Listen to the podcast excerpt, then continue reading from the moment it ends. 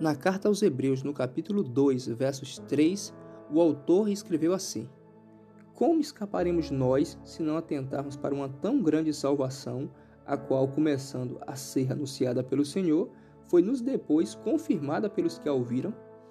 Devemos considerar a brevidade da nossa existência. Em uma definição aberta, a palavra salvação significa sair de um lugar de perigo para um lugar de segurança. Pois bem, Fato é que ninguém que esteja em uma situação ou lugar de perigo vai recusar um socorro, a menos que esta pessoa tenha desistido da vida. O autor de Hebreus dá uma ideia de uma casa em chamas, e havia uma oportunidade única de salvação e que não poderia ser recusada. E ele grita: Como escaparemos nós? E como as pessoas estão vivendo hoje?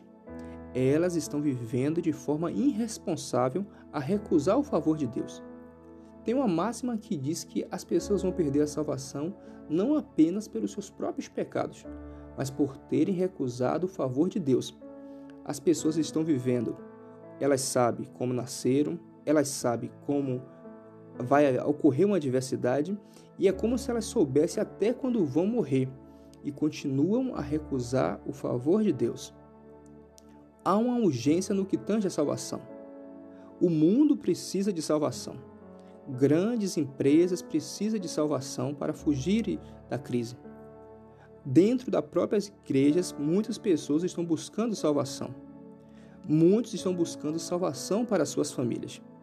Outros estão buscando salvação para seus empregos, para sua vida financeira. E como escaparemos nós? Nossa estratégia é inútil. Há uma ordem divina. Há uma ordem divina no que tange a salvação. Em Mateus capítulo 16, versos 25, disse Jesus: Todo aquele que quiser conservar sua vida vai perdê-la, e todo aquele que perder a sua vida por minha causa vai encontrá-la novamente. Jesus é o verdadeiro e único porto seguro. E como está a sua vida hoje? Há uma ordem de Deus hoje para você, e a ordem de Deus é que você seja salvo.